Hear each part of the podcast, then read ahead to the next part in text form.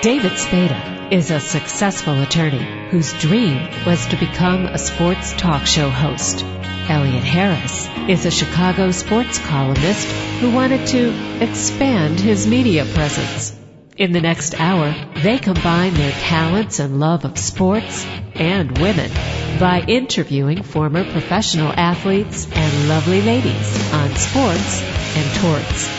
But keeping the boys out of trouble isn't always easy because when David and Elliot are together, they have more fun than should be legal. Welcome to another edition of Sports and Torts on TalkZone.com with David Spada and Elliot Harris. I am Elliot Harris, and we have a great show today, if I may say so. Mostly because David did most of the work. He has a couple of great interviews with two Pro Football Hall of Famers, Dan Fouts, the former San Diego Chargers quarterback, and Thurman Thomas, the former Buffalo Bills running back. First up, Thurman Thomas. They see you got a couple of things coming up. You'll be coming to Chicago in June in a golf outing, then you got an event at the Hall of Fame coming up? Yeah, uh, getting pretty busy, you know, uh, obviously, uh, coming to Chicago, uh, to pay, uh, tribute to, uh, you know, the greatness, uh, of Walter Payton, uh, down there and, uh, a fan fest down in Canton, Ohio with a bunch of other Hall of Famers, which is always great to, uh, to attend and it's always great to go to, uh, try to get back to the Hall of Fame at least once or twice a year, uh, especially, uh, you know, this year with the induction of, uh, Andre Reed into the, uh, Pro Football Hall of Fame. So, uh, yeah, it's, uh, just the weather's clearing up. Uh, hopefully uh, throw in a couple of more golf tournaments there too. There's another one in Chicago the week following in June. Joe DeLamielleure's having one. Really? Didn't know about that. I'm sure uh, Joe D is always a guy who's always kept me in the mix of things and uh, always uh, just a great guy to do things for. And uh, I'm sure in the next couple of days or weeks or whatever leading up to it, I'm sure I get an email or a call from from Joe D. Uh, always a great guy to to uh, talk to and be around and uh, you know, he's always doing great things for the community and, and outside of football. So, uh, just a great, awesome guy and, uh, just glad that he was a Buffalo Bill and went into the Hall of Fame as a Buffalo Bill. Oh no, he's a great guy. It's for the orphanage, that Chinsky one that he rode his bike from Michigan. Yeah. To, he didn't recruit you to make that bike ride? no, he didn't recruit me to make the bike ride. I said, Joe D, uh, you know, for, for a guy his age, you know, he's in really great shape. I, I think he told me the last time I saw him that, you know, he's probably in better shape now than he was probably playing pro football just because of all the things that he does right now. And, uh, but, uh, yeah, I, I'm pretty sure I'm going to do something for Joe D, but just not something like a, a long walk, uh, from Ralph Wilson to, to Canton, Ohio or, you know, a bike ride from Michigan to Mexico. I'm not doing anything like that. He said he never rode a bike before that. That was the first time he was ever on a bicycle. Well, that's typical Joe D. If he hasn't done it before, he will try and attempt to do it the first time, and I'm sure uh anything that he's done in life, you know, he's succeeded at, and uh, that was one of the things that I know that he wanted to do because I talked to him about that, and uh, just uh, proud to know him and proud to know his family. Just don't mention the size of his head. He hates it. He goes, "My head wasn't as big as OJ's." Not at all. How did you end up going to uh, Oklahoma State for college? Well, uh, obviously, uh, growing up in Texas, uh, you know, a lot of people probably thought that, you know, I mean, I wanted to go to University of Texas or, you know, uh, Texas A&M University, but uh, at the time, uh, Fred Akers was, was a head coach. And, uh, when I walked into his, um, office and we got to talking and, you know, he said the exact words, uh, you know, we're, we're all set at the running back position. We would love for you to play defensive back. And I know it, being five nine and a half, there was no way that I was going to play defensive back. Uh, and so I left that meeting scratching my head because you know my idol Earl Campbell uh, went to University of Texas and, and followed him you know throughout my years in high school and junior high, and uh, so I went to University of well, Texas A&M University next, and Jackie Sherrill was the head coach, and I'm like, oh this this this got to be the place since Texas is not the place, and same thing, you know um, you know, he wanted me to play defensive back, and I was like, man, I got to go somewhere where somebody want me to play running back, and got a call from uh, Jimmy Johnson, asked for for me to take a visit, and I went down there, and and Jimmy said to me, you know, I, I heard that um, Texas and Texas A&M want you to play defensive back. Well, I tell you what, you, if you come here, you're going to be sixth in line uh, at the running back position, and it's up to you to work your way up. And I said, Coach, you got a deal. I'm coming to Oklahoma State. So that's all how it happened. Another guy who was a running back there wasn't too bad, and Barry Sanders. No, wasn't too bad. I'm just I'm just thankful that I was there a couple of years before he was, before he got there. So, uh, you know, obviously a, a great talent. Um, you know, end up winning the, the the Heisman Trophy the year after I left, and uh, you know, the year, the two years that I spent with Barry, you didn't really know that you know he was going to be that explosive. You seen some type of um, some type of uh, way that he ran and some excitement. But you know, once he broke through college and and then all of a sudden got to the Detroit Lions, uh, you know, just just burst on the scene and just had an outstanding, fabulous career. What was your coach like?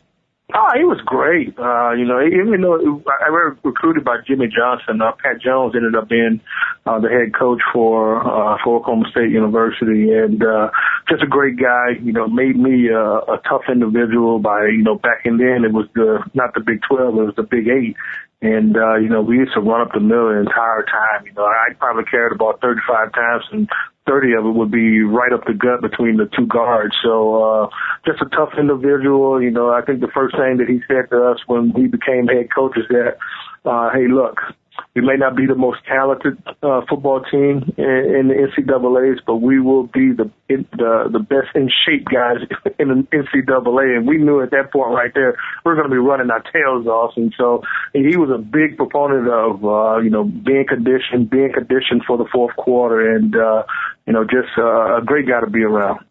Was the '87 Sun Bowl your favorite game in college?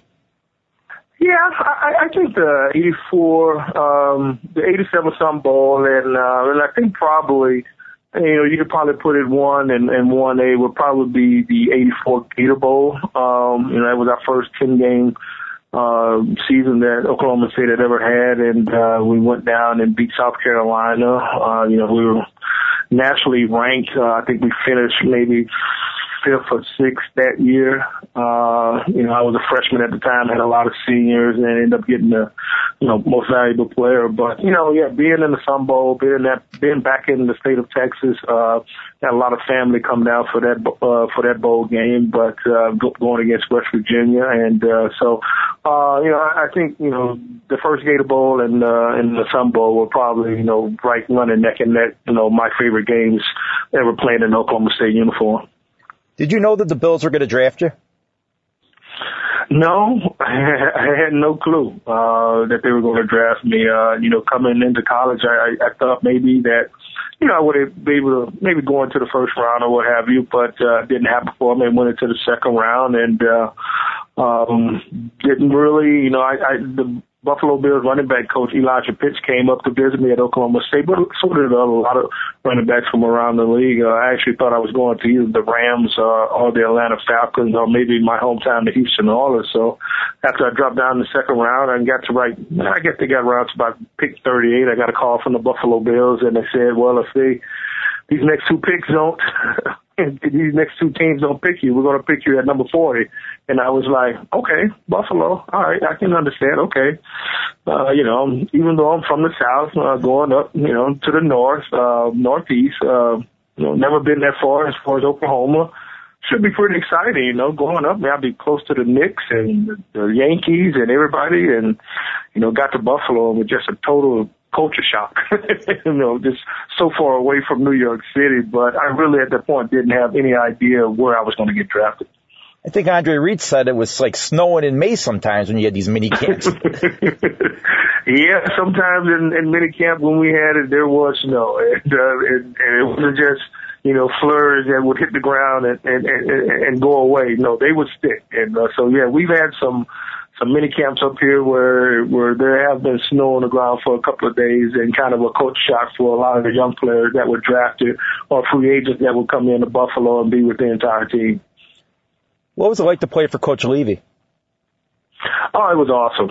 Uh, it was awesome. Uh, you know, just a, a genuine, uh, great guy. Uh, he always loved to, uh, you know, he was a history major um, um, coming out of Coe College. So a lot of the stuff that he related to us, a lot of the stuff that he said to us was, you know, over the history uh, of of American history, and uh, so I mean, he was a great guy. He, you know, Marv was you know, he let his coaches coach. And, and Marv was the type of guy, you know, he would come up to you after a game and, you know, tell you how great you did or how some of the things that you might need to work on. But more importantly, you know, he was a guy that always said like, hey, you know, how's your family doing? Is your family okay? He was more concerned about, you know, how our family was, how you were doing, and how everything was going on at home. So, I mean, he was just an awesome coach and uh, a guy that deserved, uh, when he went into the Hall of Fame, to go into the Hall of Fame.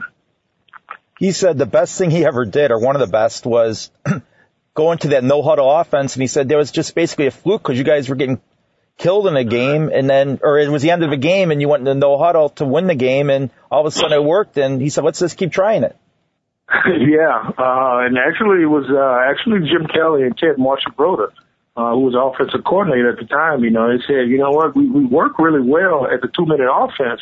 Why don't we try and do it for the entire game? And Marv was kind of, he, Marv been kind of wanted to go that way. And, but, um, you know, we, we, we started running it and we, we were very effective at it. And Marv said, okay, if that's what you guys want to do, so you go ahead and do it. And so, you know, sometimes, you know, we would score, you know, 30 seconds in one play or in two plays. Or sometimes we would have, you know, drives of 10 or 12 plays, but we were still continuing to run the no huddle. So, uh, then obviously if you, if you score too quickly, uh, you know, the defense gets pretty upset at you. And there were some times where, you know, Bruce would, Bruce and Daryl and Cornelius, those guys would say, hey man, can y'all give us a break? Y'all scoring too fast. But, you know, that was the pace that we wanted. That was the pace that, uh, Jim Kelly, Ted Marchibroda, uh, all those guys liked, even offensive linemen, you know, they liked that type of up-tempo, uh, offense because, you know, they knew what they were doing and the defense had to get set, you know, they had to substitute and things like that. So, but, uh, yeah, it became part of not just a two-minute drill, but just the entire part of our offense. Who would call the plays? Would Marchibroda call the plays, or would Kelly have freedom to just call the plays right in the huddle? No, um, you know, Jim and Marchibroda, they worked really well together throughout the week, and uh, even during the week, sometimes Jim would always call his plays. But yeah, when it when we were out on the football field, it was all Jim.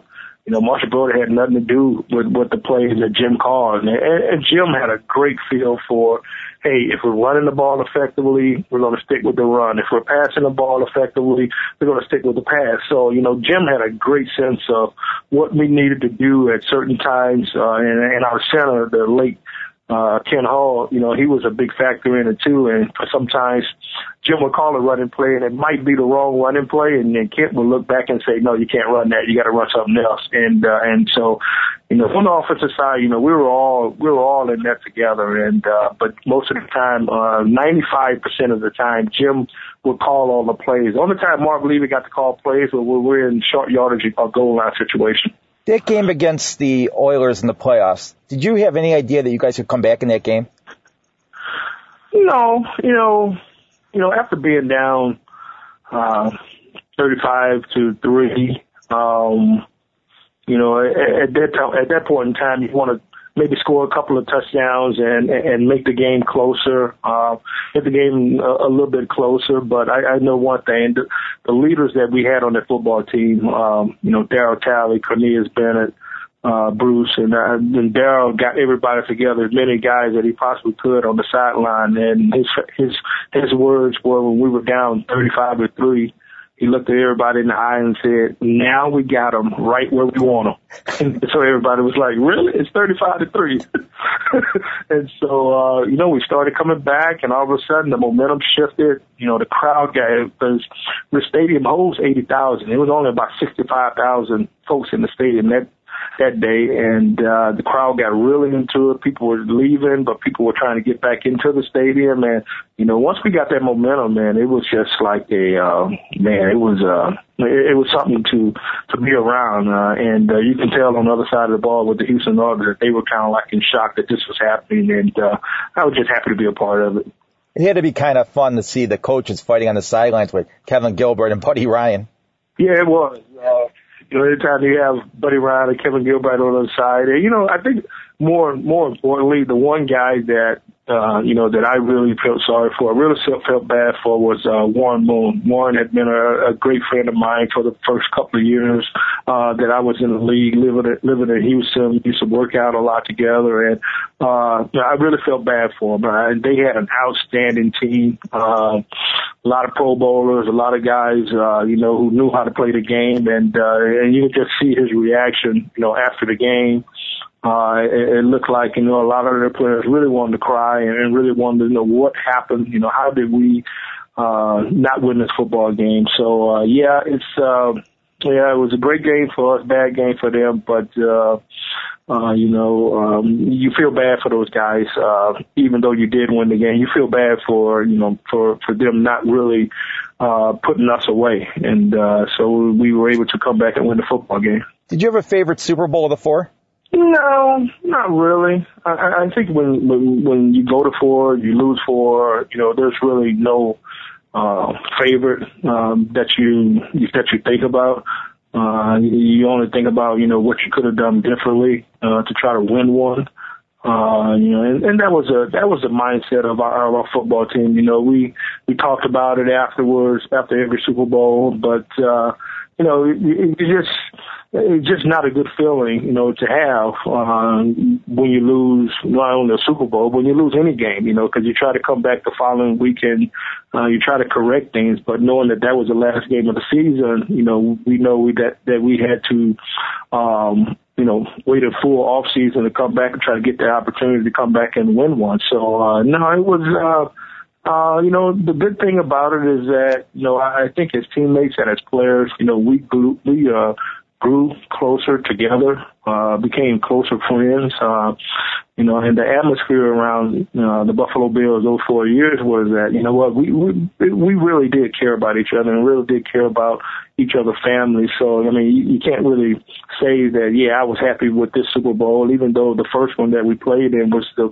best game that we played. You know, it was the closest game that uh, that we played in all four Super Bowls, you know, but, you know, eventually the Giants came out on top. Uh, but anytime you lose uh, a big game like that and, and lose four in a row, obviously you're going to be hurting for not only for your teammates, your family, but you're also going to be hurting for the fans of Buffalo too. You should have been the MVP in that first Super Bowl over Ottis Anderson. Well, you know, a lot of people have said that, but you know what? Um, you know, I, I don't think that's that would have been any consolation to how I feel about winning a football game. Uh, sure, yeah, it might have been nice, but you know, you you, you still would have had that L next to your name, next to your uh, next to your team name, you know, after a Super Bowl. So yeah, it really yeah, a lot of people have told me that, but uh, you know what, if if I'm going to take an L and uh, a loss with my team, uh, and even though I would have would have got the MVP, you know, it still would have been, you know, it still would have been not a really good feeling. Everybody talks about how hard it is to win a Super Bowl. I think what you guys accomplished was four times as hard because you went there four consecutive years. No one's ever done that. Yeah, you know, I mean, if you look at the game today, it's uh, so it's hard to get back to back. uh, uh, with the uh, with the teams that you have coming up. And I I know you know Seattle just won this past Super Bowl. You know it's going to be very difficult for them to get back because you know everybody's going to be shooting for them. And uh, you know they're playing in a tough division, you know with you know with the Falcons and uh, San Francisco. So yeah, it's uh, in New Orleans. So uh, you know, they're in a tough division, and I'm sure there's going to be a lot of teams after them. And but I think with, when you think about Seattle, you know, they're a very young football team, and uh, and sometimes you know you can probably see their effect on. You know, it all depends on how Pete Carroll and all the other guys have are going to be able to handle, you know, this off season. You know, I, I'm a big fan of Russell Wilson, but you know, it's like every every week I turn on, I see him doing something totally different. I'm like, dude, you need to start focusing on football right now, though, because he's been on, you know, Leno, Letterman. I mean, he's been on every single show and uh, just doing a lot of things. But and I know that goes along with uh, winning the Super Bowl and you being the quarterback of a Super Bowl winning team. But uh, you know, eventually, you know, those guys are you know, they're going to have to go back to work and, uh, because it's going to be a difficult season for them to come back because I think they think that, okay, you know what, we can do this again. Well, it's not going to be that easy and I hope they know that. How did you feel when you went in the Hall of Fame? Well, you know, obviously, um, it, it was, um, you know, it, it was great. You know, um, to be inducted into the Hall of Fame, to be in there with some of your heroes that you grew up with, to be in there with some of um, you know, the guys that you watched over the years. You know, I, I get to meet um, Mean Joe Greene, another hero of mine growing up. You know, Gale Sayers, you know, I mean, it's just an awesome film.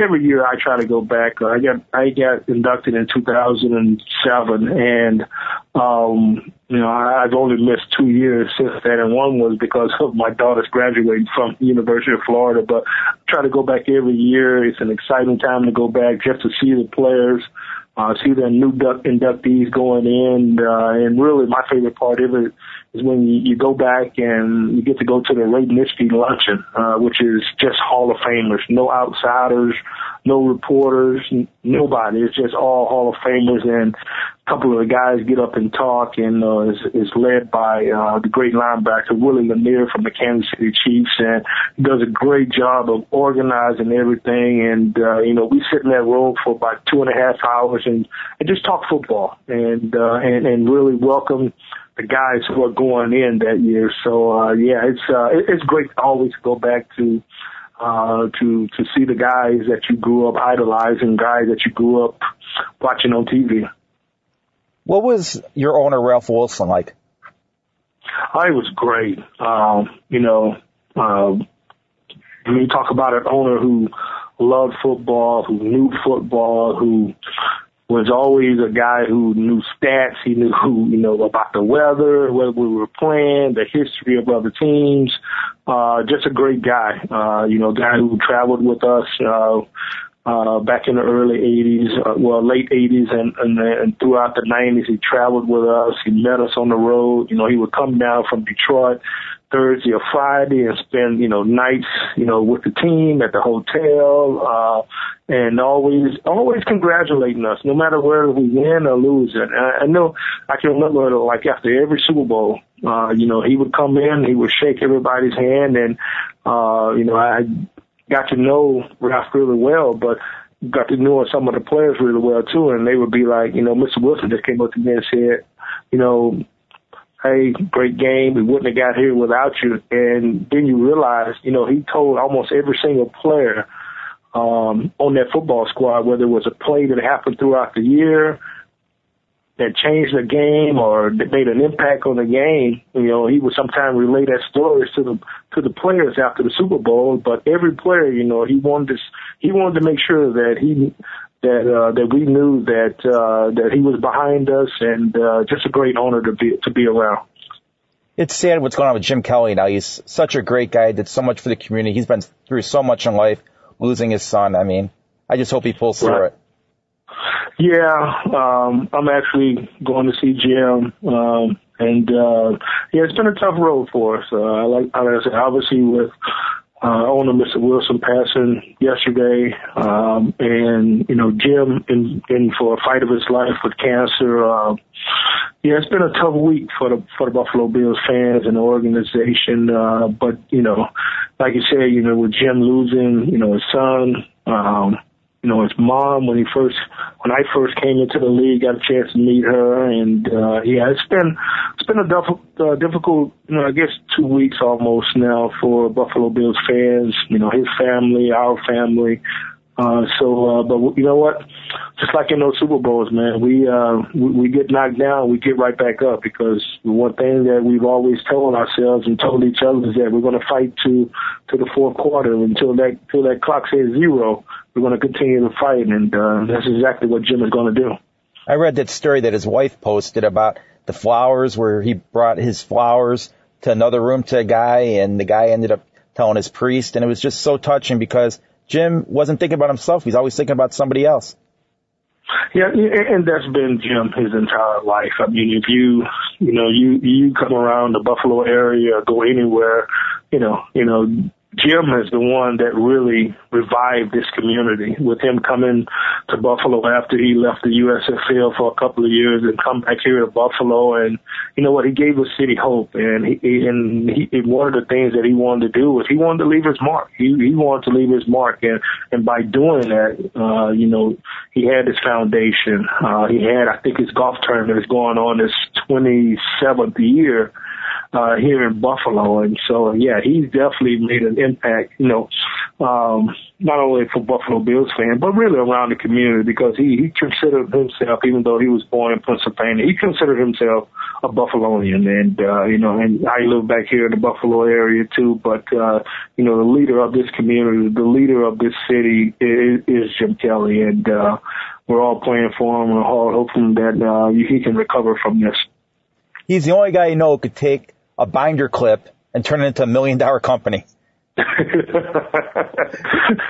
he's uh, yeah he's done that, and uh, yeah, he, he showed me the idea uh, right when he was getting ready to uh, take it to somebody to to see what they can do with it, and uh, yeah, I mean just. But, but but Jim has always been that that way, you know. Jim has always been. I said, you know what? It's not about me making the money. It's about me you know, doing things, uh, making something that people will like, people will appreciate. And, but also with that, you know, he's given a lot of the money that he makes to foundations around, you know, around the city of Buffalo. And, and I think that's the one thing that, you know, so many people love about Jim is that, you know, he, he is doing whatever he can to make other people's lives a lot better. And, uh, and you know what, when you have, when you have a guy like that, you know, why, why wouldn't you want to follow him? And uh, like I say, he's he's been a leader for a long time, and he's going to continue to be a leader too. And, and, Bruce, and Bruce Smith has been very successful with the development, and you also with you got Thurman Thomas Sports, you got the cigar company, the football team, the energy yeah. company. Yeah, I, I, I've been pretty busy. Uh, you know, I, I've gotten really out of a couple of those things. Um, you know, uh, really spending my time a little bit more with my family. You know, I got a son who's very talented athlete and we spend a lot of time with him. So, you know, basically, basically what I'm doing now is just, uh, you know, I do a little work for the Bills, uh, throughout the football season, uh, and I work for an energy company. And, uh, and so I just, um, recently, you know, got into the telecommunication business. So, uh, you know what, it is, it's something I've been doing all my life. I love to work. I love to meet people. I love to, uh, get out and have conversations with, you know, just about anybody that want to talk about anything. You know, I think I'm real very knowledgeable on a lot of different things, but also on the flip side of that, if I don't know something, I'm always willing to sit down and listen and to uh, to try to uh, get a grasp of it. Is it true that Bruce Smith is the one who hid your helmet, that like he said in his induction speech? No, we, I still don't know who did that. No, I don't even think Bruce. I don't even think Bruce knew what the hell my. I don't even think Bruce knew what my helmet was. we'll blame it on the Cowboys. Yeah, exactly. Hope you enjoyed that interview that David had with Thurman Thomas. After a brief break, we will be back with Dan Fouts. You are listening to Sports and Torts on TalkZone.com.